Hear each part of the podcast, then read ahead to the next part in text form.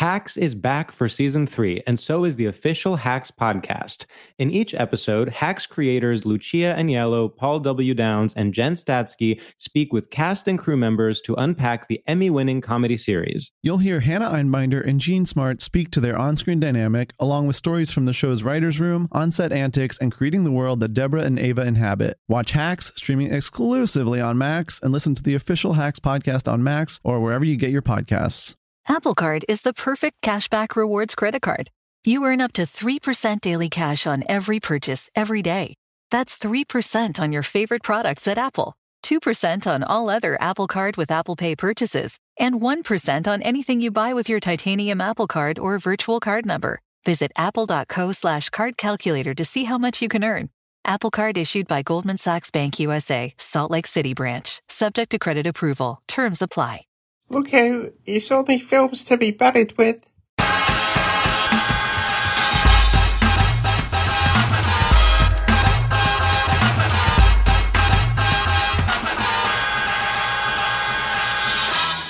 Hello and welcome to Films to be Buried with. My name is Brett Goldstein. I'm a comedian, an actor, a writer, a director, an ice cream cone, and I love film.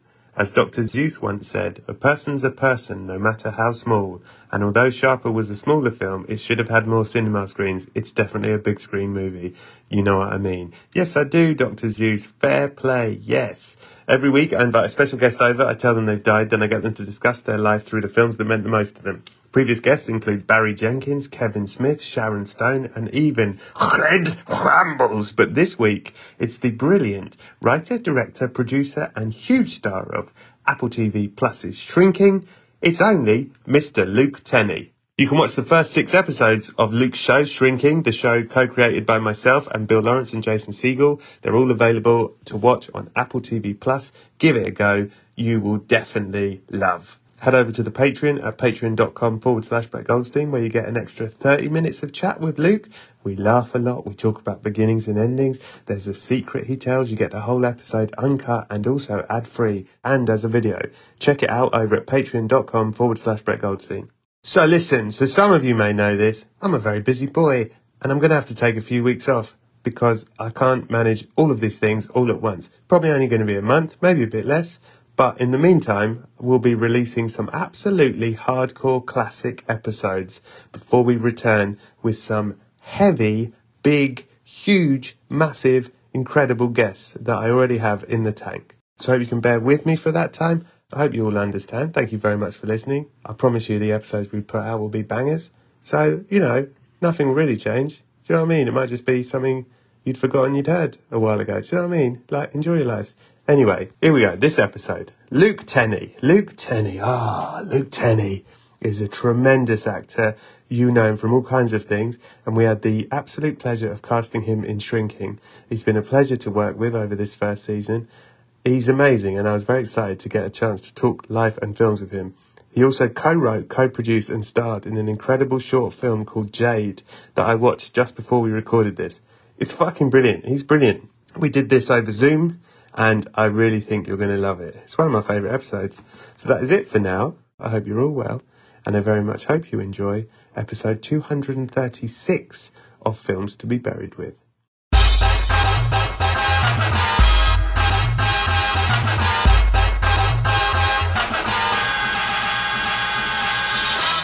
Hello and welcome to Films to be Buried with. It is I, Brett Goldstein, and I am joined today by a writer, a producer, a movie star, a stage star, a man, a lover, a fighter, but only in the peaceful way and only for what he believes in, and a actor and one of the biggest breakout stars of the 21st century and one of the best and most wonderful men currently working on TV. He's a legend and a hero and a guy. Please, can you believe it? He's here. He also does voices. Please welcome to the show the amazing, the brilliant, the beautiful. It's Luke Tennie. Man, what an intro. You lucky I ain't giving you an intro because uh, we be here all day. How are you, my friend? I'm great, man. I'm doing great. Uh, life's good. Thank you very much for doing this. How you doing? I'm good, thank you. Luke Tennie, we are recording this at the time that three episodes of Shrinking have aired. I was very excited to get you on the podcast, and I do feel like timing wise, this may be the last time you ever have time to do a podcast, which is why I'm making you do it now before you're so fucking famous and big, you can't really do anything else. So thank you for doing this. Uh, part part of that's your fault, but we gonna see we gonna see how it goes. But thank you, man. I'm happy to be here. I love what you do. I'll take I'll take the blame. Yeah, yeah. You, that's on you. you are in shrinking. You are fucking brilliant, and I am happy to tell the story. I'm proud to tell the story that you came and auditioned. We auditioned on Zoom. We did it on a Zoom, and there was no other choice. It is a really wonderful thing when you're making something it's such a mercurial thing, casting, as you well know, that people come and some people are very good. And there were loads of people that were really good. But when you appeared, it was like, this is the fucking guy. You were brilliant from the first reading to the recall, chemistry tests, whatever we put you through. You were fucking brilliant. And you were clearly so lovely. And we have a no dickhead rule. You passed that immediately. but not only are you fucking brilliant in the show, which you are, but you then, the more I've got to know you, I really, really like you. And what I really like is you said, I've made this short. Do you, would you would you be interested in seeing it? I watched your short that you wrote and produced and star in. It's fucking brilliant, and it, and I don't Thank know. You, I want to. Are you are you releasing? How can people see it? Because it's so good. Oh, you you're too kind, man. Thank you. Uh, first, we're doing the the festival circuit, and then once we finish that up, okay we're gonna see about uh, YouTube, and you got to like pay money to get on stuff like Amazon. But we're gonna we're gonna right. pursue whatever avenue where people can watch it on a streaming service. So that's our eventual goal. But right now, we're just trying to get it in the festival to see if we can win some trophies. But thank you for your your feedback. I think man. I really should. appreciate it. It's really good. I, I I'd like to know a lot about it. Actually, it's you and your friend Noam. Yep. And you and you wrote it and produced it, and you told me you shot it in three days. Yes, sir. Yeah, we shot that in three days, December 8th, 9th, and 10th in uh, 2021. It's so impressive. And it kind of, it's got a bit of a do the right thing vibe to it in terms of the cutaways and the uh, directly talking into the lens. But it's this sort of, for those of you who haven't seen it yet, and I highly recommend it. The story is man goes to get a haircut. Is the story is plot? That's what that's happens. It. But within this plot, you get you get an entire sort of portrait of a neighborhood and a friendship. And there's this really, it's really moving and it's only 15 minutes. And there's a, a device in it where there's this kind of narrator telling you, these are this person, this is this person, they're like this, they're like this. And then at some point, suddenly, you two, the main two characters, respond to the narrator and like you're being watched by them. It's it's really good. Thank you, man. I really appreciate it. You're very good at it. Thank you. Yeah, we, we, we worked our butts off hoping to not suck. So if we hear it's good, that's even better. Yeah. Why that? Why was that your your thing you say? It felt very personal and real, but yeah. What where did it come from, may I ask?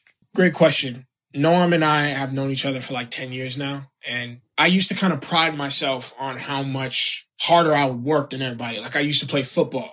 So when I was in college, Football, I, football, or handball, football? handball, football, American football. Okay. yeah, and like I wasn't very good, but I, I, gave, I had a lot of heart, you know, and and mm-hmm. that kind of really gave me confidence. So when I started acting, I was like, I'm gonna treat it the same way. I'm gonna get in the gym. I'm gonna get in the locker room. Like I just had the same vision, and then I could see like how people responded to that. And I really kind of liked that. And then I met Noam and was like, I will never outwork this dude no matter how much I try. It's just in him. He's just like up at four and like asleep at like 11. And he just, mm-hmm. that's how he lives his life. So he was the hardest worker I had ever met. But the first time I had been to New York was for college. And that's when I met Noam, who was a New Yorker through and through. Where were you? Sorry, where were you before New York? Oh, I grew up. I grew up in South Florida. I was born in Chicago, and I grew oh, up in South Florida. Yeah. And the first time I got to New York was when I was doing doing college where I met Noam. But yeah, so I, I was falling in love with this city. Florida was like fine. And then New York was electrifying. There was all this movement. And then I got so introduced to all these different types of plays and cinema. Like I saw my first Broadway play, which was Once, which hey. was so moving. And I thought it was electrifying. And I just fell in love with the whole city. And Noam and I wanted to kind of create an ode to New York when we started writing, but he actually hit me up with a film he wrote by himself called OT, which we had planned to shoot March 25th, 2020. Right. We never got to shoot that film. Um, but why? You know, COVID. But in our, well, are we going to do it? Are we going to do it? We just kept writing and kept working together and kept meeting on Zoom just like this. And until mm-hmm. we ended up writing a film that we could shoot through COVID that carried a lot of our heart's message that we wanted to kind of, if we were to introduce ourselves, it's like, this is what we care about style, rhythm, and brotherhood. It's just like things we're passionate yeah. about. So that's, that's how Jade was created. And the, the music in it is amazing. It, what, what is that music? Is that oh, made man. for it? So this dude, I found this dude about a year ago. His name is Oh Gosh Leotis and he's a DJ. Wow. And this dude I pay very close attention musically because my mother was a music teacher and rhythm is something that influences so much of how I appreciate text as an actor, how I appreciate reading dialogue. When I hear it, I just know like certain percussive mm-hmm. elements. And he seemed to have this sort of swing in his rhythm. He was like manipulating the music to kind of miss intentionally on certain rhythms. And I was like, I, I, hope this dude will let me put some of his music in our movie. And I hit him up. I told him I thought it was dope. And he was like, Hey, I like the premise. Go for it. And we got to, oh, wow. we got to put his stuff in our joint and we chopped it, it's edited so it. And I think he's amazing. I think that dude is a genius. Yeah. The other thing I wanted to ask you. Oh, well, so what do you want? Do you want to do all of it? Do you want to act, write, direct, produce? Uh, that's a good question, man. I think I think it just depends on necessity. I can tell you my main goal right now is I know a lot of homies who a lot of them you met the other night at the at the yeah. premiere. Just yeah, I know people who are way more talented than me who haven't been afforded any opportunities, and I'm trying to give them some. So I want to produce, write, not necessarily direct, but I might fall into that depending on if mm-hmm. I can mm-hmm. afford to get somebody, you know? Yeah. But I want to make opportunities for people um, that they can be passionate about so that they can get to work. When did you start acting? Like what t- what took you from handball football to acting? I love that. um, so I was playing handball football in my junior year, yeah. which for for you all is my 11th year. 12th is the final year of high school for you guys, right? Okay. Yeah. So I was so like 16, 17? Yes. And um, okay. that was all I cared about. I was trying to go to college for free. But then um, I was taking this acting class because my dad was like, hey, take something with like drama where you speak, take a debate course or something. You talk nice. I want you to talk better. I was like, yes, sir. So I took drama and it was cool and everything, but I forgot to change my elective, which means like there are certain classes you pick. So I ended up in right. like the advanced course the next year. This lady walks in and she is not playing. She just took acting so seriously and it just infected me. I was like, I didn't know oh, it was a craft. Like I didn't know it was like a job. and I, I I just got hooked from that point on. So I applied for for some theater colleges and when I got in, I was like, I'm gonna do this for real. Where did you go? I went to a school called AMDA, which is short for American Musical Dramatic Academy. It was okay. hard, but I liked it. So you did you did musicals as well? Oh no, they had an acting program. okay. but I do I do sing, but not well. I sing because I like it. He, okay, last question on this. I asked this for everyone really. Shrinking, you're doing the show where your co-stars are Harrison Ford and Jason Segel and Jessica Williams and Lukita Maxwell and Michael Urie. And you, in all the, every interaction I've had with you, every rush I saw, every moment, you always seem totally calm and totally comfortable. On the inside, were you going, fucking hell? Yeah, like, man, that's acting. yeah, very good acting. Man, I'm nervous now, bro. You know how much of a fan I am of you. And it's like the fact that I get to be able to work with so many people who I admire and respect is something that, well, one, it creates a sort of like imposter syndrome. But the the other side of that coin is like there's a hope that, hey, there's a shot. This might be where I'm supposed yeah. to be. And that right there, so long as that's not the only side of the coin that you you stand on, um, yeah. it, it's worth it. It's worth the excitement. It's worth the where some people might say stress, but also y'all are y'all are good folks. So if you're looking at me like I'm calm, it's because they're good people, not being jerks about anything. That's nice. What was the very first day you shot? Was it in Jimmy's office? My first day on set was yeah. fighting in the in the ring. Oh shit we did all the MMA stuff and then the portions yeah. where Jason's telling me about losing Tia and all the fights. everything in the MMA gym. We did that all one day. It was so much fun. Wow. A little side note for the audience more and to embarrass you. We did a we did a like a Q&A panel thing in New York and it was the full full cast and and me and Bill and Neil Goldman and everyone's on stage being very funny and being asked questions and then it finally got to you and you said oh i'm not funny i'm the least funny person in my family and then you did like a killer fucking a killer five minute type five brought the house down and i was like this fucking guy says he's not funny and then comes out and smashes it up I'm telling you, man, you just got to be my family. Like, I don't know what to tell you. they just, there's joke. You could ask him. You could ask Josh in particular. Be like, so, and he just do. He's so wise and he's so chill. He got all these dreadlocks and he wears glasses and he got all the handsome and all the swole. And you could just ask him like, is it true? Like, did Luke have trouble with comedy? He'd be like, let me tell you something. It wasn't looking pretty. All right. It wasn't looking good. I don't know what happened, but we had to work on him. We had we had to put that into him because because it wasn't in his genes. I like he would just tell you how it is. How many in your family? Growing up, it was I'm the youngest, and then there's my older brother right. Josh, and he's two years older than me, and then there's my sister Mickey, and she's seven years older than me. And I had two parents growing up, so life was peachy. Nice.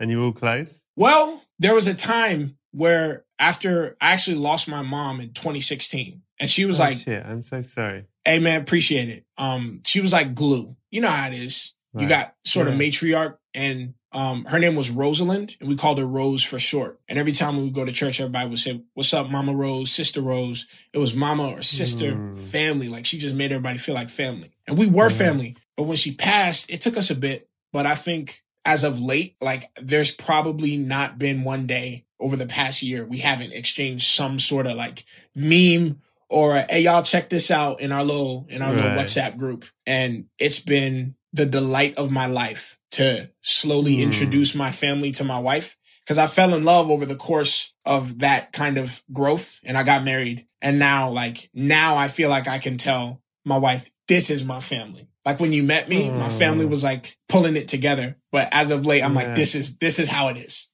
And she's having a good time oh, too. Fucking hell, you're killing me. Uh, when, how long you been? How long you been married? I got married about a year and a half ago. It was the best decision I ever made. Ah, Luke. It was, it was a good choice. Come man. on, man. It was a good choice. It, listen, she's wonderful. Yes, you've met her. She's great. And the thing yeah. is, like, I know she's great. I do. That's why I married her. But also, I'll leave her alone in a group of people for like 14 seconds yeah. and come back, and they're like, "Hey, man, listen, you can't screw this up." I'm like, "What did she say to you?" She's amazing, and you do you, not screw this up. Yeah. You fuck this up and I'll kill you. I will kill you. I've I've had those words said to me. Actually, it was Lana Condor who said it. I, am not sure if you know who she is, but she's another actor who I've worked with on my first TV show. And she was like, listen, you can't you not screw this up. Like I felt like my life was at risk. But people love her. It is. And so do I. It is. Well, Luke, uh, fuck. Uh, fuck. Fuck, I forgot to tell you something. Fuck. Oh, what's up? What's up? What happened? Oh, fuck. I forgot to tell you. I should, fuck, I should have told you before we started, and I'm an idiot. You can uh, tell me uh, now. I mean, you sure? Yeah, I'm sure. What is it? Uh, ah, oh, gee whiz. how do I how do I put this into sort of plain English? I suppose. Uh, huh. you've died. You're dead. Dead. Of I cannot believe this. I, I am know. shocked. I am appalled. I didn't see this coming. No, I should have. I really should have given you warning. How did you die?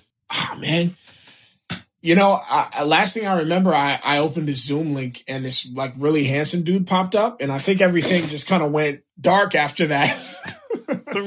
Jesus. What? So it was like the devil? What happened? The devil get you? It was an angel. It was an angel. It looked a lot like Roy Kent. It was great. an angel of death. Oh boy how how did I die? I think I died happy, probably in my sleep at like 80 after eating some bomb barbecue and playing like Smash Bros with my great grandchildren. That's probably how I died. So you you had some good barbecue, but you died in your sleep. Now I don't know if you know my theory on this. I don't believe people die in their sleep. I mean, I believe people die in their sleep. Oh, they wake up to die. I think no one's seeing the tremendous horrific death that they're going through. it's just that you go, well, I think they were asleep, but we don't know. Yeah. We don't know, they were asleep. so what probably happened is this barbecue was an issue, was more of an issue than we thought. right? That's This hilarious. barbecue- I've never heard that before. But it's like dying in your sleep. It's like they probably woke up, bro. Yeah. so you so you so you had you you maybe ate the barbecue the wrong way and it got clogged in your in your arteries and Yeah, you probably suffered a probably horrific death. Anyway, Something rough. Uh, yeah. do you do you worry about death? I, when I was a kid, I used to. Mm-hmm. I grew up in the church and I had a pretty solid understanding of of what I believe. And I think my parents kind of raised me to be so grateful for stuff that eventually this like authentic sort of gratitude kicked in to where hmm. there have been so many like great things that have happened in my life, whether they're great because they're great or great because I thought they were great. That every few years I'd be like, you know what? Like if I get hit by a bus, I ain't trying to fight it. you know, it's like it's it's been a good it's been a good time. I know some homies of mine who be like, nah, man, like I'm like, just think about it, man. Like, what is it Yeah. that we want that we don't have? Like I have everything I want, you know? But I, I used to Yeah, fear yeah. when I was a kid. I think just for being young. Just for being young, but not anymore. Can I ask when you say you're clear on what your your belief is? Can you tell me what that is? Is it a heaven? Is it what is that? How does it look? I just think I'm gonna be able to see my mom again and that we're gonna have a good time. I'm pretty sure I'm gonna be able to see her again. And I totally respect people who are like, hey man, that's it. Like one of my favorite creatives is Ricky Gervais, and he is like a Mhm. devout atheist, and I love all Yeah. of his content. But He's banged that into it. Yeah. yeah, and I, I love it. I think that it's on the right side of getting people to understand each other's value. But I just think I'm gonna be able to see my mom again. Luke, And I'd rather be wrong Luke, about you- that. you know. let me tell you something. I got good news. You're right. There is a heaven. Yes. You're absolutely right. You smashed it. Ricky was wrong. You were right. Uh, there's a heaven. You get to see your mum. It's really lovely. Mhm. Everyone is very excited to see you. It's filled with your favorite thing. What's your favorite thing? uh, Maria is my wife. She's a human, but I don't want her to die. Favorite thing? I don't know. Food, barbecue. Let's go with barbecue. Okay. Well, you can have both. yes. Uh, Ma- Maria Yeah. has has been cloned, and there are a million Marias in heaven. They're everywhere, and they Yes. all like you. But the catch is, none of them want you sleeping with anyone else. So you have to make sure that the Maria that you're with is the right Maria. So it's slightly tricky. You figure that out. You figure it out. Got forever. Um, you've got forever. And there's there's seven barbecue everywhere. The seats are made of uh, pork belly. It's great. You'll love it. But also, it's, oh, good. everyone wants to. All the Marias want to talk to you about your life, but they want to talk about your life through film. The first thing they ask you is, "What is the first film you remember seeing, Luke Tennie?" I'm pretty sure the first film I remember seeing was Oliver and Company. It's an animated film. You know that joint? Yeah. Oh, do I? You know why I know that joint? Not only because I know all films, but also because that Oliver and Company, which for those who don't know, it's a Disney film, cartoon film, Oliver Twist, but Oliver's a kitten, is also one of the only films that stars Billy Joel, who is my favourite. Oh my gosh! Also One from- minute, also I'm from Central Park. It's so good. Yeah. Oh. Why should I worry? Why should I care? It's so good, and the moral is great. And Mhm. I think at an early age, like I do, I do also remember some animated films I saw when I was young that talked about like some heavy issues, like The Fox and the Hound, Yeah. and like Oliver and Company had music, and it moved me as a kid. And you know what? That might have been one of the reasons why I fell so in love with New York because eventually Yeah. I got there and it was the place I'd seen and heard of my whole life. And now I live here in this place people make movies about. It's a great film. Love. Lovely performances and the art was great. But man, that music, bro, ah, that voice, Yeah. so good. So you, so you were walking around New York. Why should I worry? Thinking Absolutely. you're, you're the Artful Dodger dog. Fuck, Oh, I love man. that, Luke. It's such a good flick, man. It's great. It's great music. Did you uh, see it at the cinema or on at home? I'm pretty sure we had that on like a dusty VHS. Yeah. Because that movie, that movie came out before I was born. I'm, I was born in '94, but my Right. my brother and sister had been around. So by the time I got around, there was a lot of like a lot of content for us to watch at the crib, a lot of animated stuff. We had All Dogs Go to Heaven. We had We Are Back. Yeah. Like there was so much good animated. We had Fern Gully, which scared me a little Fern bit. Gully, the Last Rainforest. yeah, yeah. Pre Avatar. A lot of good stuff. But I, I definitely remember that one. That is lovely and it has never come up before. What is the message of Oliver and Company that you love so much? If I had to guess, it's probably your chosen family is the the most important family because at some point you do have to choose your blood family. Because if you don't mm-hmm. they might not be anything other than relatives as opposed to family. But what was so cool about that flick was like he was just this little kid who just had such a simple goal who was like i just want to you know i just want a family. And he found it and they chose him. He chose them. It was beautiful. Luke god you're great. What is the film that scared you the most? And do you like being scared? I hate it. I hate ah, it. Interesting. my wife loves scary movies. I love my wife. Oh, great. How's that working? How is that working? It's working that I found, i am going to reveal myself here. I found a way to cheat watching scary movies with her. What's the, so, what's the secret? If like the frame of the TV or the, even if we're in the theater, has mm-hmm. all the violence, I look here. and then she's always looking up at me and I'm looking, oh wow. But because I'm not seeing everything in HD and it's just peripheral, I can survive a little bit. But she's definitely gonna watch just this. Look at the bottom corner. I just bottom corner I look of the screen. Just off screen and I'm I'm safe. That's what I do. But the sounds get me too. I became obsessed with a genre called cosmic horror. And yes, I watched this film that I don't know if people will know, but it's called In the Mountains of Madness. Yes. It scared the, the, mess out of me. Sam Neill, he plays the lead. Sam Neill in the Mouth of Madness is the John yes. Carpenter film. He's he's written a book that sort of comes to life and is yeah, it's fucking great. Yes, in the Mouth of Madness, and it was adapted from the H.P. Lovecraft book in the Mountains of Madness. In the Mountains of Madness, and that's yes. that's how I switched the names up. But that movie is terrifying because cosmic horror is the study of existential dread, which is like humanity in the face of absolute demise, learning how insignificant we are. Not quite sure why that's the thing that really sucks me in when it comes to horror, but a bunch of cosmic horror films just really pique my interest where the threat is not quantifiable or comprehensible. It's just here to do nature and we're all just swept away for the ride. There's something about that, man. It just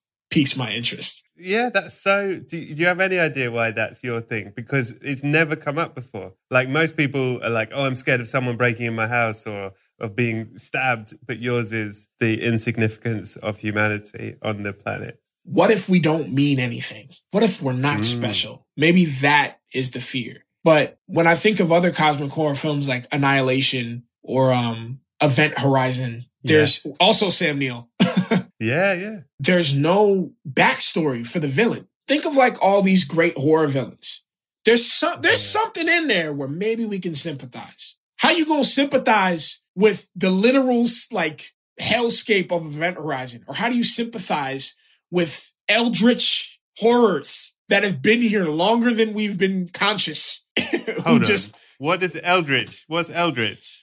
You know what? I don't even know. That's just a word people oh. use when they talk about HP Lovecraft stuff. Like I Eldritch, wasn't trying like, to catch you out. I was wanting to learn. I'm really sorry. I, I, don't know. That's how they describe Cthulhu in them. You know what I'm saying? Oh, like old okay. eldritch gods, like the gods who are all knowing and like just oh, here oh, before everything. They're not even evil. They just aren't worried about us. Maybe that's a theory I am going to put to you. Maybe if you were raised in the church and what you are told you be, you what you believe in is a sort of loving God, then these horror films are saying, what if God doesn't care? Mm. Maybe that's the that's the why it's terrifying. Because it's not even what if there is no God. Yeah, it's what if there is one and he just he ain't worried about you. He, yeah. she, it, they just doesn't care. Mm. That's that actually a really good take. Because I, I I never found the um I never found the concepts or the plots of slasher movies terrifying. It was just yeah. the action oh, it would hurt to be stabbed. I don't want that to happen. Yeah. But it's also maybe, I think those things play on the fear of like, it's not just your sort of grand view, it's the thing of if you are ultimately, which I believe you are, a sort of optimistic person who believes, you know, you like you say, believe in brotherhood and you believe in people loving each other and caring about each other. Those films say what if none of none of it matters and mm-hmm. everything is there is there is no good or bad there is no love or hate it is perpetual nothingness and no one cares yeah like i think i think that's really the heart of it but look man i'm yeah. i'm obsessed with it and then i think conversely there's like there's a great opportunity where if you can turn that concept on its head you get something like interstellar where in the middle of the movie yeah. you hear anne hathaway's character saying what if love is quantifiable? I mean, it's the reason I'm mm. here. Why should we treat love as any less data than your numbers on your screen? How do we trust that? Turns out they couldn't trust that. And then by the end of the flick, you learn, mm. oh, the thing that brought her out here, this inconsequential thing, was actually very consequential since it's the reason why the human race can live on. Yeah. You, you know something I I often think about. There's a comedian in England, and he told me years before it was like fashionable. He he was in Peru and he did ayahuasca years before I'd heard of ayahuasca, and he did it like in the jungle, like like proper hardcore. And he had quite an intense experience, and it sort of they were worried he was going to die, like it was all too much. But within his experience, he said to me that he saw that love was a thing, was a physical thing that you could hold, and that genuinely he could see love, that it was this presence that connected everyone and was almost like he could t- touch it. So I can't remember quite how he described it, but sort of like glue. That it was literally a. Th- he was like, "Oh, it's a thing, love. It isn't this idea. It's a physical thing," which I always thought about. I mean, he was also off his nut, but yeah, there's that. but the reason why that like it almost inspires me, or the reason why I connect to that yeah. claim, is because for this cosmic horror genre to survive, uh, and for it to be um, so compelling to any individual, including me, I think mm. it has to take something based in a sort of reality and turn it on its head. So I don't think cosmic yeah. horror is talking about evil. It's talking about zero, the lack of, mm. you know, as yeah. opposed to antimatter. It's just no matter. Yeah. There's light and darkness, which is not quite a thing. It's just not light. Mm. So maybe this cosmic horror is just not love as opposed to something moving it is just when there is not absence. And that's the fear, you know? Zero, not this idea of less than. Like, what if the buck stops yeah. when there's just no love? You know what I'm saying? Like, what a great concept. I do. I think that's why I like the horror films that I like. Are, I like ghost horror. I like ghost, ghosty ghost films. I like Ooh, spooky like films. I like the fun ones like Paranormal Activity, but I like the deep ones like Don't Look Now. You know, I like my favorite kind of horrors is ghost ones. And one of the reasons I like them is a positive reason because I do think any films with ghosts in them, it's like this idea. If you take away the scary bit of it, it's a positive idea of there's so much more and there are there is the other side and there is hope and there is this isn't it there's more and the people that you love is there you know what i mean like it it opens the door to some lovely things but it shows you the scary side of it. But you know, if you if it's like you're saying, if you flip a cosmic horror on its head, a cosmic horror is saying it's all love. You know, yeah. And you flip a scary film, it goes, hey, there's life worry. after this. There's something after. Yeah, yeah. I've never There's once more. considered that. Yeah, it's what? nice. Okay. Maybe now um, I can survive Friday nights with MJ talking about some Bibble. You want to watch this with me? And it's something nightmarish. you can try and look slightly more towards the middle of the screen. Um, yeah. Just slightly higher. You can slowly move your way up. What is the film that made you cry the most? Are you a crier? In movies. And the one that made me cry the most is About Time. Fucking hell.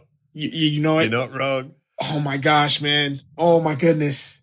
I sobbed. Yeah. So I just, I haven't brought myself to rewatch it. But that was the first yeah. time I think in a movie I sobbed like while the movie was happening as opposed to after. Where like second mm. place is probably it's probably Warrior with Tom Hardy and Joel Edgerton. Yeah, yeah, yeah. Because it's about brothers, and you know me. Yeah.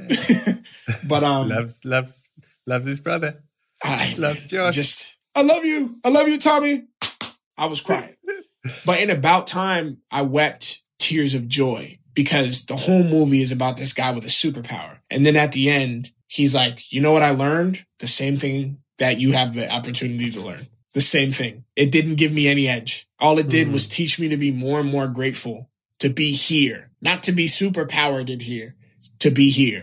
And I'm freaking gone, bro. I'm just, I'm so gone. And I also am obsessed with anything that deals with time in a way that treats time as though it's not linear. So it was the perfect mix of science fiction, romance, and just, I can't even call it feel good, man. It was like, it was almost like a societal analysis of humanity and also boyhood, like this sort of, Mm. Yeah, that's a film about time. yeah, like he's growing out of being a boy. Mm. And that's why his father tells him about this thing. He's like, you're a man now. And it just changed so much of my uh, perspective. Good flick. Great answer. You're very good at this, Luke. Uh, Thanks, what man. is what is the film that you love? It is not critically acclaimed. A lot of people don't like it, but you say you're all dum dums. I love this. Well, I just mentioned Warrior, which I don't Mhm. think had any negative critical acclaim, but I thought that movie was genius. It was like an action Yeah. movie and also like uh, sort of literal bromance. It was so good. yeah. But you know what, man? I'm tired of people judging every movie like it should be filet mignon. Sometimes you just want a snack. Sometimes you want popcorn. And if people walk into a movie saying, I, I ordered filet mignon, and it's like, yo, we don't serve that here. We got hot dogs and hamburgers. So I'm going to say this with confidence. Tron Legacy. Oh Nice. my goodness gracious. Just press play on that movie. I dare somebody to tell me it ain't pretty. Press play on that movie. Close your eyes. I dare somebody to tell me it don't sound pretty. Bro, that's Daft Punk. And we ain't getting that back. You know what I'm saying? And I can't really tell you what happens in No that movie. can. But it looked good and it think sound good. can. And it's I, I don't get the hate. It's like we sometimes just want to go on a roller coaster. Who gets off a roller coaster with notes? You know what I'm saying? Oh, Luke. Luke. Very yes. Put it on the wall. Who gets off a roller coaster with notes? I think the twirls there. Man, just ride. Let me tell you this. I saw yesterday. I was a bit behind seeing it. I saw Megan Mathregan. Mm, yes, Mathregan, of course. I saw it at the cinema.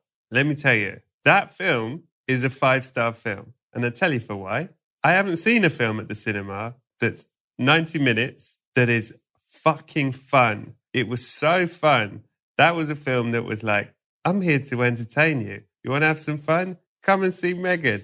It's so fun. It's so well done. It has some ideas in it that if you really want to analyze it, I could argue that there's quite some serious stuff going on. But mm-hmm. really, what it is is a fucking good time and not pretending to be something it's not. It's fucking great. And I thought, God, I haven't seen a film that was like a, just a fucking great time at the cinema in ages. Yeah. Yeah, I really enjoyed that movie. And what I loved about fun. going in the theater, yes, it's fun. What I loved about going in the theater too was the the roller coaster sense. Like Mm, most roller coasters, I can't think of any that's like a single rider that's legendary. yeah. You know what I'm saying? The the fun part is watching everybody do like this. You know, yeah. putting your hands up. And in that movie theater, I, I remember so many laughs. I remember so many So oohs. I remember so many gasps. The biggest gasp in that movie was the a spoiler alert for y'all who want to skip like five seconds ahead. She was like, Mhm. "Hey, turn off, Megan," and she goes, "Now hang on a second, we're talking." I was like, "Yeah, That's so good. the whole And just the way just Megan kinda- looks. Megan's doing looks, listening. It's fu- it's great. It was a good It's time. really it was fun. It's fun, proper fun. Well done, Mathregan. Yes. Now, what is it? On the other hand, what's a film that you used to love, but you've watched it recently and you don't like it anymore? You know what? Uh, I'm, I'm kind of half answering your question. I think this film doesn't really like hold up. Like it's not to watch now, but it's still one of my favorite films. I just know like we can't make this, we can't make this film again. And that film Okay. is Rush Hour. I love that movie so much. I love Rush If you- Hour. If you press play on that movie, the stuff that those dudes are saying to each other in 2023, oh my gosh. There is there is no way. There is there is no way that a script supervisor or or, or a, like an editor or any sort of producer would greenlight any of that dialogue. But holy smokes, man, it's a it's a good time. Just like Yeah. there's some there's some of it I don't imagine. Eh? It's just it's it's tough, man. They're really cracking on each other. You may well be right. That is not one to press play on and just keep it in your heart where Yeah. Like, oh, one of the best fight scenes starts because of some stuff I probably can't even say. But I'll tell you what, though, none of the community that I know is upset for Jackie Chan for saying the words that he has to say in that script. but the people in the movie, he wasn't Jackie Chan. He was just a police officer. So they was, they was pretty upset about it. Great flick, but nah, you can't, you can't make that today at all. Yeah. Cut to reboot Rush Hour on its way. I'd be so surprised. um, what is the film that means the most to you? Not necessarily the film itself is any good, but the experience you had around seeing the film will always make it special to you. Okay, this came to mind right right as you were speaking because so I started seeing Maria in 2017 and mm-hmm. she was pretty upfront with me. Like before, like I courted her. She's old school, so we spent like 2 how'd months. You, how'd you meet her? How do you come across each other? She just went to my my college, and apparently oh, okay. I ain't noticed. And if she can hear me outside, well, I'm sorry, I'm dead. She can't hear. She can't hear nothing because I'm dead. So yeah. you know, it's, it's straight like that. she ain't got to worry about it. Um, she she liked me. I had no idea, and I, apparently she would like hear me on campus, and then she would like, and then she would like walk by, mm-hmm. and that was her way of like trying to get my attention. I'm like, I'm dumb, bro. I ain't gonna see that. like, if you would have told me, we could have started this sooner, but it's fine. You know, it worked out. You keep walking away. You were giving me the opposite signal. Just walk by or like, morning, Luke. And that was like, yeah, that was my hint. I'm like, really? I'm gonna need more. but um, eventually I had some people around me who were like, hey man, you picking up any hints? I was like, no. They were like, there's some hints, bro. So I asked her out and um she was just everything that I was looking for. And eventually we were just hanging out. There was a day I came over, like there was something I was helping her out with at like noon on a Saturday. And we were just going to spend the day watching a movie. And she was like, yo, I want to show you a Wes Anderson movie. I was like, I've never seen a Wes Anderson movie. She showed me the Grand Budapest Hotel. I was like, oh, this is great. Hmm. I loved it. That's not the movie. Then she showed me The Greatest Showman, which she, she had already seen, but she took me mm-hmm. to the Dollar Theater and was like, you got to see this movie. I was like, I love watching movies. I will do this all day. She was like, really? I was like, yeah. So we watched Greatest Showman. I was like, yo, I'm, I'm, I'm hype. I love the whole soundtrack. We listened to the soundtrack on the way back to her apartment. We get there. I don't even remember what movie we watched next, but she put on another movie. I was like, this was so much fun. I think, you know what? I think it was Now You See Me, okay, which I hadn't yeah. seen at the time is the magic movie because yeah. the next movie was the one that I put on and I was like if she if she likes this movie then I feel like I found her.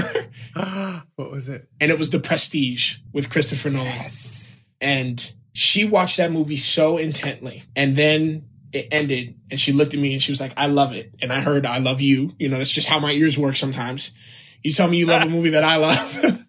but I think the whole the whole thing was like I love movies so much, all mm. kinds of movies and then I'm sitting here with this lady whose face I like, who has this great mm-hmm. personality. And then she likes what I like. She loves what I love. Like she has a heart for cinema. And mm. after the prestige, we just like sat and talked about film, just like how you and I are doing now.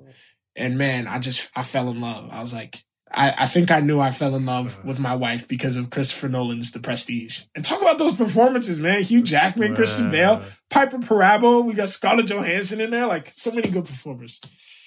David Bowie was in that movie. Yeah, he pops up as Tesla. As Tesla. As Elon Musk. He pops yeah. up as Elon Musk. Right, yeah, limit. He does. but yeah, I fell in love. The Prestige has one of my favorite moments in. I don't think it's a spoiler because I'm not explaining what what it means, but the wife says to Christian Bale, "Some days I look at you and I see so much love in your eyes, and other days I look at you and I don't think you love me at all." And she says, "What about today?" And he goes, "I don't." Killer. What a movie. I just wasn't ready. I, was not ready. I, I, cried at that one a fair amount the first time I saw it because I was confused. When this, because you like, yeah, it was Christopher Nolan movie. I was like, why, why can't they be happy? yeah. Had you, if I may ask, kissed and whatnot before this magical movie day? Yeah, we kissed and whatnot, but like, okay, good. But like, uh, you know, I had never really like like I said in college, like girls didn't like like me. So what the fuck are you talking about? Or or if they did, man, I didn't to? know. I didn't know. Okay, they just let kept me just walking say that. past. Everyone walking past you. I did. Hey, I just didn't know. um, just hordes of women just walking past you, and your friends going, "Do you get the hint? Do you get the hint?" They're all running So, away. I, I was either dumb, but there was a lot of like real good looking dudes who were way more talented than me. So like, I don't know. Mm. But when it when it came to Maria, I was just trying to verify that it was that it was like really going on. So I, I was always Right. just trying to trying to court her in a in a way that she Mm-hmm. felt that I. It was it was just like Is there anything better than falling in love over films? Is there? I put a ring on it, man. Like that's why I'm here. Like ring on it. I- we talk about that night all the time, and she she looks like Mm. she remembers it fondly, but I don't think she because for her it happened in a different area of our relationship. So when I look back on that day, I'm like, like since that day, I was like, whether we're together or not, I'm screwed. Like this is Right. this. I've I've just never been in love like this. I'm this. I'm done. Oh, but she already was way before. Uh, all the time walking walking past you. Yeah, she she was like when we finally started seeing each other, like before Mm-hmm. we were like, yo, let's be boyfriend, girlfriend. She flat out was like, hey, look, I'm gonna be real with you. Like, I got some serious feelings for you. And if that scares you, you can get to step stepping. It's just how I, it's just where I'm at. But if you're in, then we're in this thing. Like, I'm not that kind of girl who's like, oh, we see this, we see that. Like, if you in here, we in here. And I was like, yes, ma'am. Which is what I was looking for too. But it was the way she, she was just like, I'm not beating around this bush, man. I like you a lot. So let's get this thing popping. It was great. What amazing. Hacks is back for season three, and so is the official Hacks podcast. In each episode, Hacks creators Lucia Aniello, Paul W. Downs, and Jen Statsky speak with cast and crew members to unpack the Emmy winning comedy series. You'll hear Hannah Einbinder and Jean Smart speak to their on screen dynamic, along with Hacks writer and actor Pat Regan, on how their improv experience helped them when shooting scenes and what it was like writing scripts for specific actors. You'll also hear from crew members like the costume designers on what it was like creating the world that Deborah and Ava inhabit. Hear stories from the show's writer's room, on set antics, and more. Watch Hacks streaming exclusively on Max and listen to the official Hacks podcast on Max or wherever you get your podcasts. Apple Card is the perfect cashback rewards credit card. You earn up to 3% daily cash on every purchase every day. That's 3% on your favorite products at Apple, 2% on all other Apple Card with Apple Pay purchases, and 1% on anything you buy with your titanium Apple Card or virtual card number. Visit apple.co slash card calculator to see how much you can earn. Apple Card issued by Goldman Sachs Bank USA, Salt Lake City branch, subject to credit approval. Terms apply. story.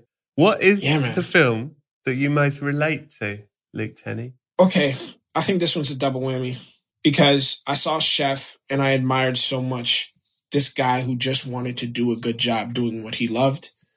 But then I saw Whiplash and I saw this guy mm. who wanted to be the great at what he did, like the greatest ever.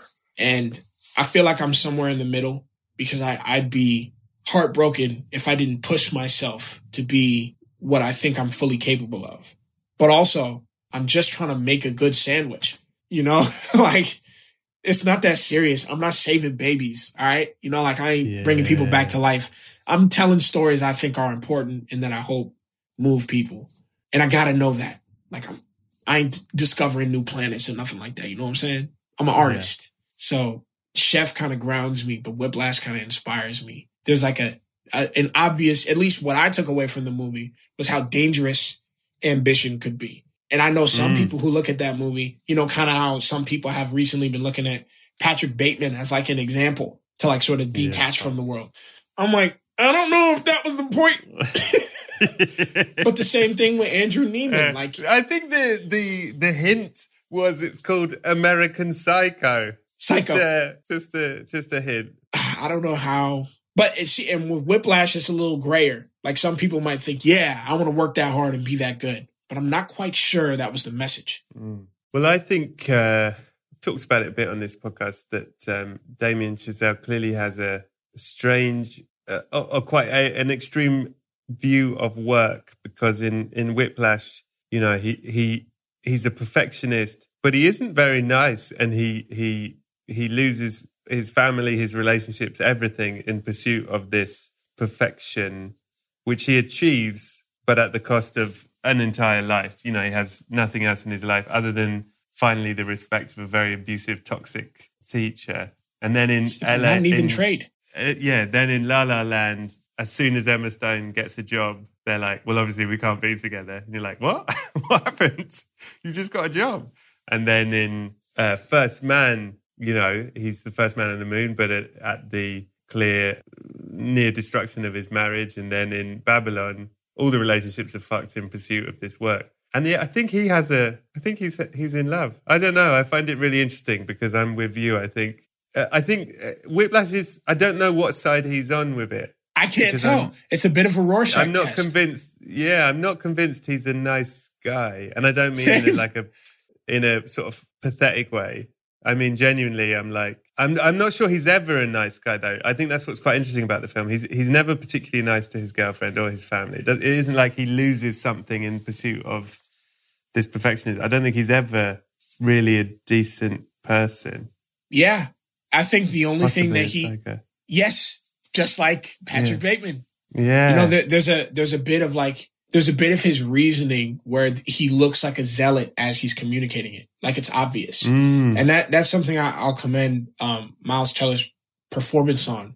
He's amazing in it because the only other person we see that on in the film is J.K. Simmons. Yeah, and that guy uh, obviously deserved all the awards, but mm. but I think what was so compelling was like you see this sort of imitation there where yeah. he's not imitating excellence he's imitating the consequences that he thinks come from excellence, which is mm. mistreatment of people and like establishing a pecking order.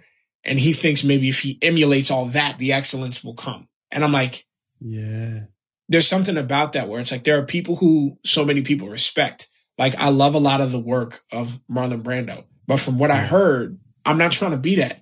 I'm good. Yeah. And honestly, Please. If you are widely received as one of the greatest performers of all time, yet you had to do that, then you don't get that place in my book. Gotta be nice. Being nice requires zero talent. And if you can't be nice, and see, this is something that I admire about Jason Segel because mm-hmm. when I started working with this dude, I learned something that he comes to work done. So I, yeah. I never saw him off in the corner, like trying to get in the, he did it. Yeah. So if somebody says good morning, yeah. he can say good morning because he's not worried about making sure the scene is, is perfect. He did that already. That's why he's here. Yeah.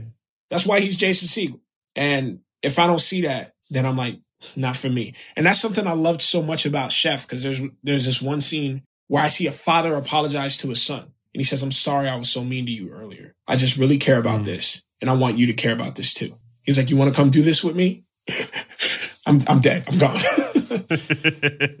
so that's why I love that flick so much because it's this love story between a father and a son sharing this mm. love for a craft. And then in Whiplash, it's the the opposite. It's the kind of opposite. Yeah. He, yeah. he loses his father. He he doesn't respect him because he doesn't he's not the same. It's I mean, look, you know this. I completely 100% agree with you. I think there's no excuse to be awful. And I don't think it sacrifices art. I do, I, I, I, I'm aware of there are scenes, there are moments, there are things you have to that can be challenging and difficult, and particularly if you have a particularly emotional scene or something like. I have full respect for taking yourself off to to to a corner to be quiet for a minute because you need to get in the headspace or whatever. But to be abusive to people, it just makes you think. Well, you're not. You're a dickhead. It just makes you think. Yeah, like that. That's it. Because that's, there are plenty other people who are good too. And exactly, they ain't got to do all of that, or, or some of them do, yeah. and it never goes well. Yeah, I'll, I'll, always look at that as a sort of lesson. I'm never looking at that as like, ooh, I want to be that.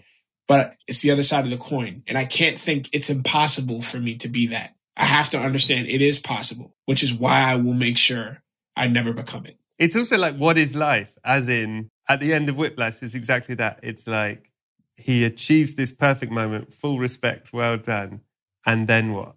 he's going to leave there. He's got no friends. He's got no love. He's got, it's nothing. Just keep, keep doing your perfect thing. It's interesting. What's the, what is life? What is, what is life? That's, That's the, the question. question. That's the question.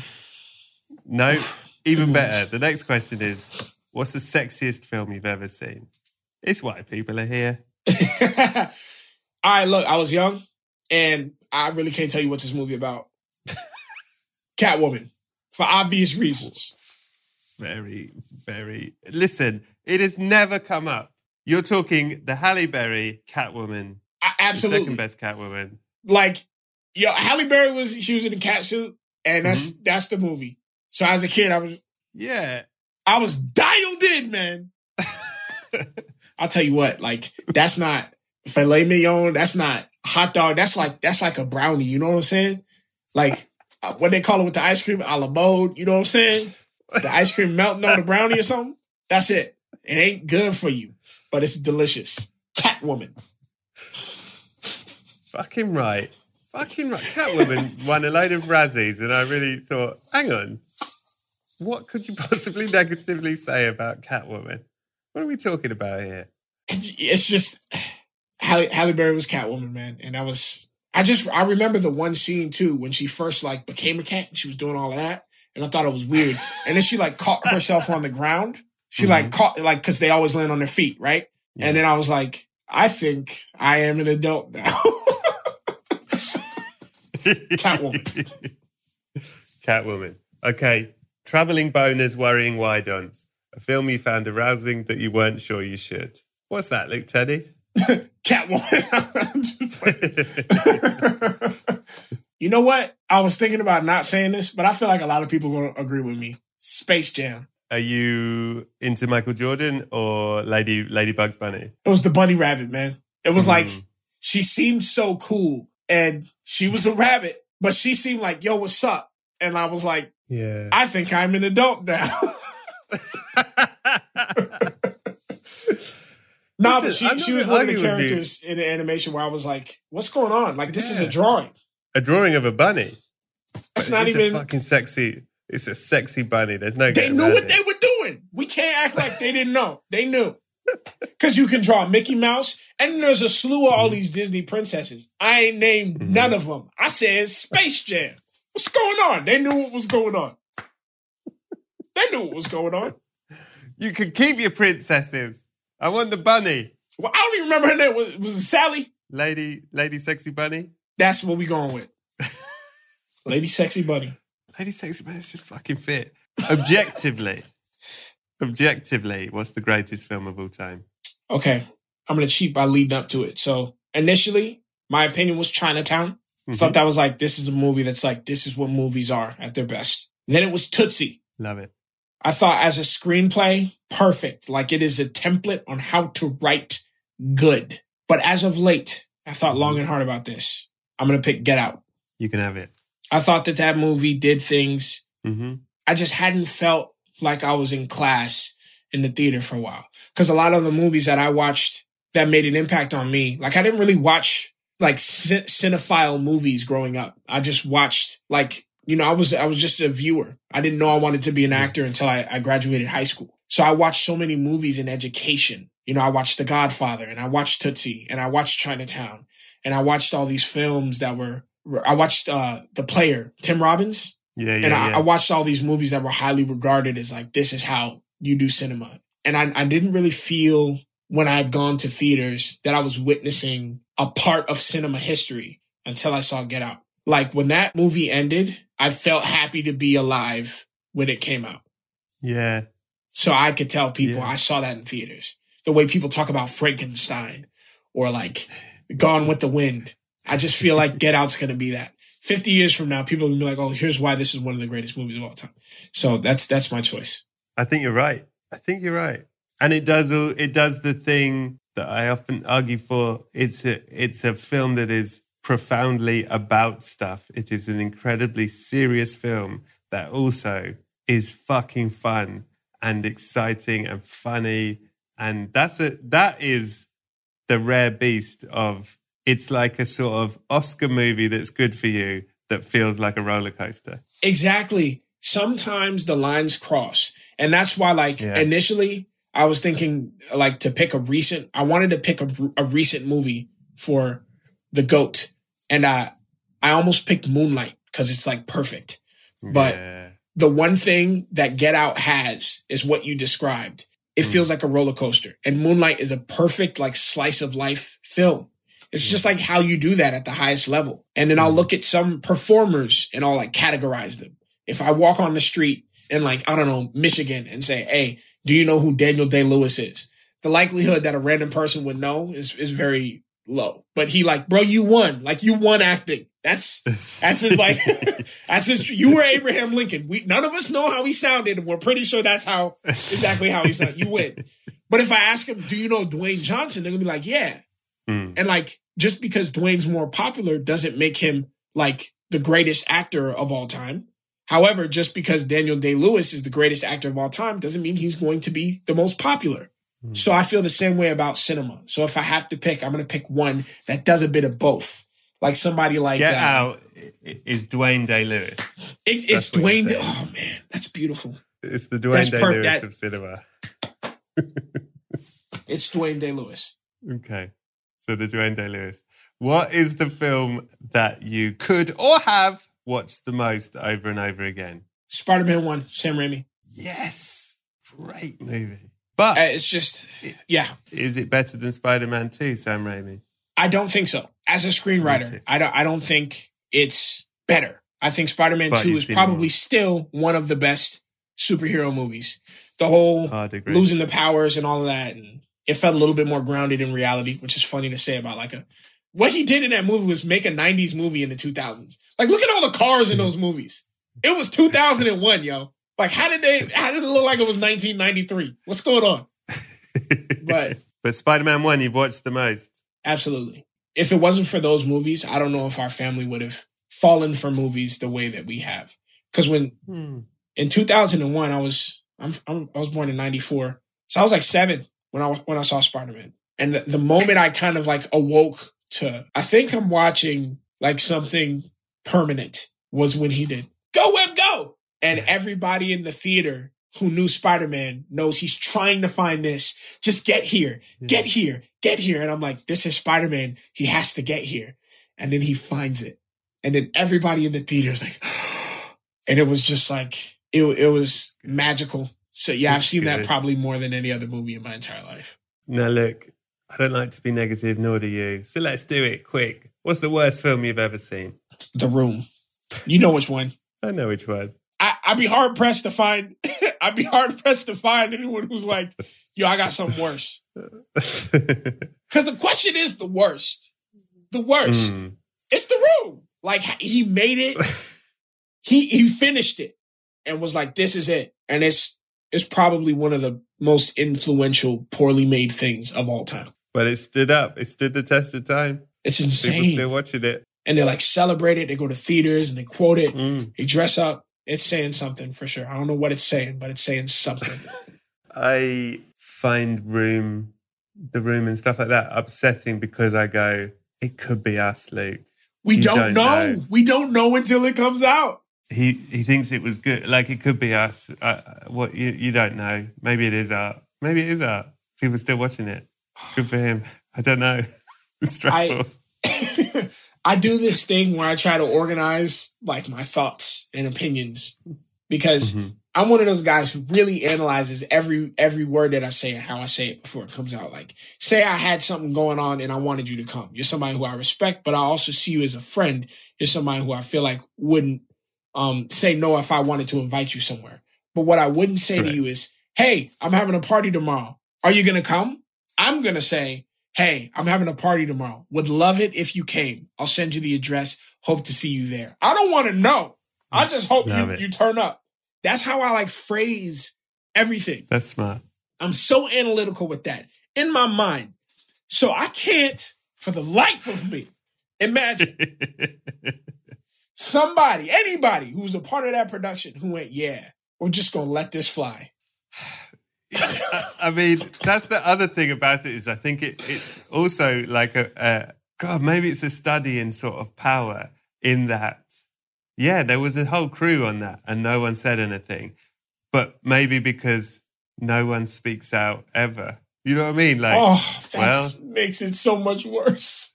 yeah, I, I don't know because I, if we were on shrinking and you were like, this is terrible, would you have said something? That's a good question. The last time I was a part of something that I think really wasn't good, I didn't know mm. it. I was far younger, Right. But I thought, oh, this will be fine. It's not going to be the worst thing. Yeah. And then it was, Yeah. it was like, I was like, whoa, we, we could have done better than this. So I didn't know, Yeah. but I'd like to think now I'd be able to see the signs but I haven't seen the signs since. Say that 10 times fast. I haven't seen the signs since. That's a lot. But um Has in the same sense. I, I don't I don't know. I don't know if I would say anything. I'd like to think I would. It's interesting. I'd like to think you would, Luke. But what Yeah. would you say? Oh, sorry, this is awful. Ah, man, if it was somebody I trusted, because I have done that before with with homies. Hmm.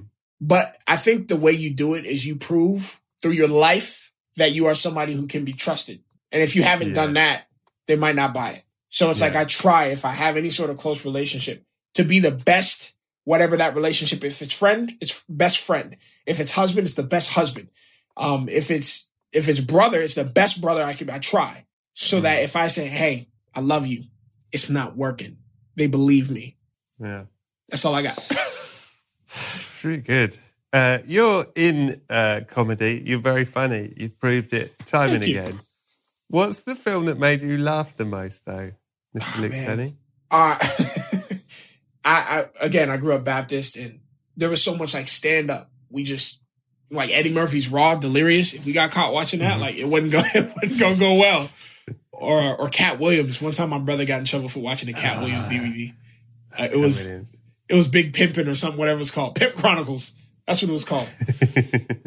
but my my favorite memories are when the whole family could laugh, and the one creator who made that happen year after year, none other than Tyler Perry. This is great to hear. I think that guy, I cannot wait to meet that guy. I just want to shake his hand and say, thank you so much for giving me and my family so many wonderful memories. And Man. he just, he did. Like, there was stuff for my mom. There was cussing. You know, there was a lot of black culture, but Mhm. it, it would check enough boxes so that even though Madea was like just a, a heathen, she ultimately was trying to be a good friend, mother, aunt. She wanted to take care of the people she loved. She was like a reluctant hero. And uh I think the the best title in that was probably Madea Goes to Jail. I remember laughing until my sides ached with my family watching that movie, sitting around eating lasagna, drinking country crock lemonade, just like snot coming out of the nose, eyes running. The whole family could laugh. So, but I could pick really any one of his things. I think his plays that were recorded were probably our favorites. Meet the Browns, Madea's class reunion, which he never adapted. I don't think, but man, Tyler When you say pl- plays that were filmed that, that were turned into films, plays he turned into films, some of the plays he turned into films, and some of them Right, he okay. filmed and then just just released. filmed the play. Oh Really? yeah. And those were a riot because what nobody, nobody was not prepared to improvise. And he wrote music. He wrote like 18 songs for every one of these plays. I'm like, this guy is a genius. Uh, where, where are his flowers? But he's been getting them recently. So I'm, I'm Where hoping are his that- flowers? I'm, I'm hoping people respect this dude because I do. Holy smokes. That's fucking great. Where are his flowers? I hear. I'm a- trying to give I've him heard a lot of negativity towards Tyler Perry films, and I'm always like, they make millions of people happy. Like, And he's the Oh, birth of so many careers. Taraji P. Yeah. Henson, Idris Elba. Well, some of these people were like famous before, but then they did like yeah, like ten million dollar movies, and those were Tyler Perry movies. You know what I'm saying? So I'm sure it didn't hurt. amazing. Luke, you have been wonderful. I'd say this has been one of my favorites. It's been uh, one of my favorite podcasts too. So thank you. Let me tell you this. However, when you were 80 and you had a lot of barbecue, and it was good barbecue, no one was complaining about their barbecue, and you were with your post pre wife, or as I like to call her, your wife, uh, Yeah. Maria, and you went to bed and you kissed her goodnight, lovingly, long, you kissed her for eight, kiss, kiss, kiss, kiss, kiss, and then you went to sleep and uh, you suddenly woke up in the middle of the night. Maria didn't wake up, so in her mind, you were just asleep, but you were ah, ah, and your your arteries were clogged with barbecue. Your windpipe was clogged with barbecue.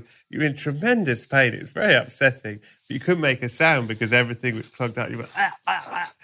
and then your esophagus exploded, and your lungs exploded, and your spleen exploded.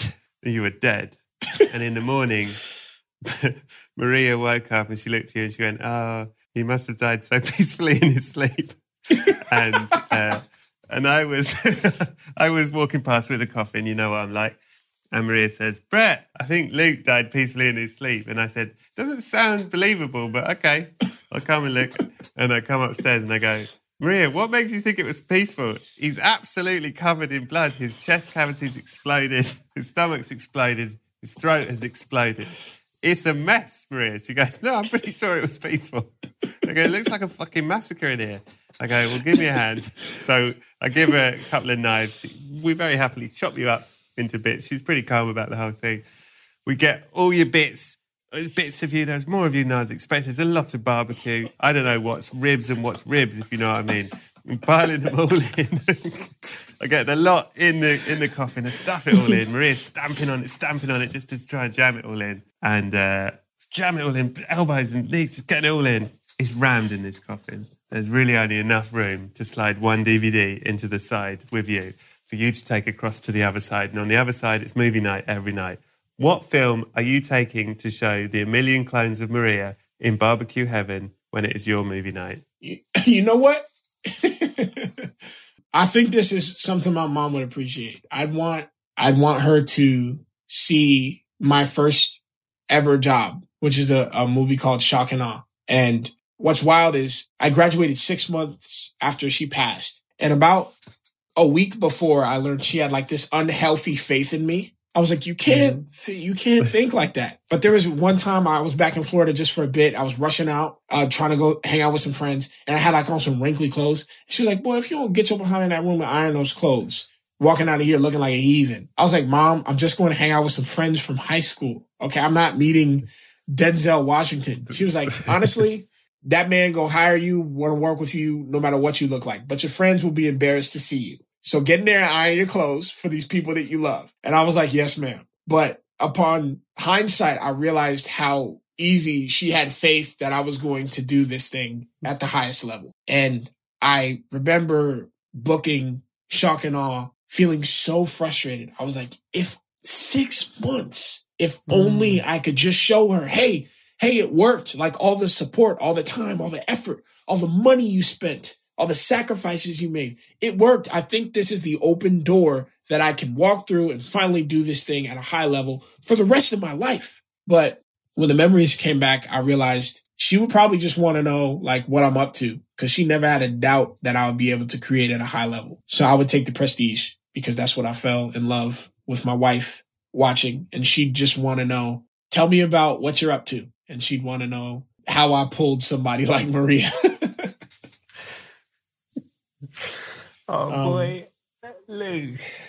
Or sorry, or sorry, I said uh the Prestige, but um I meant Shock and Awe. She, how did I switch yeah, that up? Because you were saying I could just show the Prestige because Shock and Awe, Shock and Awe would be a lovely oh, thing to show her to show yes. her she was right. Yeah, so I could show her Shock and Awe, but I'd probably I'd probably end up showing her the Prestige because your point is, which I think is beautiful. You don't have to show her Shock and Awe. She already knew. She knew before it even happened you were always going to make it. For sure. You're absolutely right. And that's actually the first time somebody said that to me. So I appreciate you being the guy who's, who said that because, uh, I'll never forget that. So thanks. But yeah. Luke. Thanks, man. This has been awesome. Luke, this has been wonderful. Really, really wonderful. Thank you so much for doing this. Is there anything people should look out for and watch other than shrinking? Uh, is there anything you want to tell people to look out for? for example, your short film, which I hope one day oh. I'll be able to see, called Jade. Yeah, yeah. When Jade comes out, I hope y'all check it out, man. I, I, really hope y'all enjoy it. I hope you see what me and my homies are about. We're trying to create films that are uplifting, but also take a good snapshot of what the world is right now. And I, I just did another gig called The Nickel Boys, which is a an adaptation from a novel by an author called Colson Whitehead. You know The Nickel Boys? Yeah. Really? Do I? Yeah. Yeah. I just, I just shot the. uh Oh my gosh, man! that book wrecked me. How'd it go? How'd it went it well. It went well. Surprisingly, it was like fun. Oh, great! Despite the subject matter, you would know. Yeah. You're you're very well like you know what's up. You know what's out there, dude. Like I know, and you're up. busy, which is wild. yeah. Uh, yeah. So Nickel Boys is coming out. I'm not sure when, but we we wrapped it last year, and I, I hope that it's it moves people and educates them on what was going on for a while. Fantastic. Uh, is it a film or a TV? They made it a movie. If it was right. TV, I don't know how. I don't know how. Yeah. I told Maria she probably didn't want to watch it, but it's one of those yeah. movies that I think uh, will make a big impact on remembering where we came from. Mm. Luke, you're fucking brilliant. Thanks, man. Thank you for doing this. Thank you for your time. I hope we get to do more work together. And uh, if you ask me in the way that you plan to ask me, I will come to your party. Thanks, man. I appreciate you. yeah, man. Hey, look, you know I can't sing your praises enough, dog. I got so much respect for you, and I'm glad that we got to collaborate. You're doing enough. great, man. Lots I appreciate you. I respect you. you. I, I appreciate you. you. I respect you. I love you. Okay, good night. So that was episode 236. Head over to the Patreon at patreon.com forward slash Brett Goldstein for the extra 30 minutes of chat, secrets, and video with Luke. Don't miss the first six episodes of Shrinking, now available on Apple TV Plus. You can watch them all now. Go to Apple Podcasts, give us a five star rating, but write about the film that means the most to you and why. It's a lovely thing to read. It's very appreciated. You're all appreciated. Thank you for listening. I appreciate all of you. I'm going to take a little break, as I told you, just a month. But in the meantime, there'll be some banging guests from the past that we will re-release in a classical way, and you'll love it. Thank you so much to Luke for giving me his time. Thanks to Scroobius Pip and the Distraction Pieces Network. Thanks to Buddy Peace for producing it. Thanks to Acast for hosting it. Special thanks to John Harris. Thanks to Adam Richardson for the graphics and Lisa Lydon for the photography. Come join me next week for a classic rewind episode. And that is it for now. In the meantime, have a lovely week and please be excellent to each other.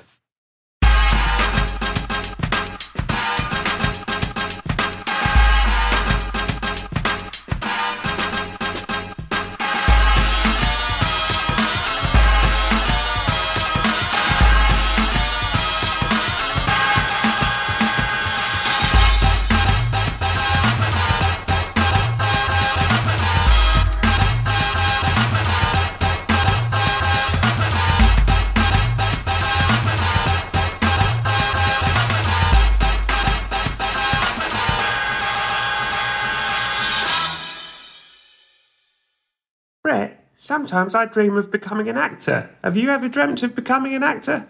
Maureen, what is it you think I do for a living? Never mind. Sounds like you need the New York Film Academy. NYFA offers workshops, BFA and MFA degrees, and summer camps in filmmaking, acting, journalism, and more, online and on campuses across the globe. To make films alongside industry professionals, explore more at nyfa.edu.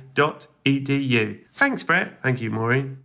Are you still searching for your perfect place to call home? Well, now is the time to buy at Fisher Homes. If you're looking to move in before the end of 2024, May could be your last opportunity to start building your dream home and close before the year's end. If you're hoping to move in even sooner, Fisher Homes also has homes that are move in ready and waiting for you, where you can start enjoying the benefits of homeownership even faster. Schedule your personal tour with a new home advisor today at FisherHomes.com and make this spring the season you find your your perfect home sweet home.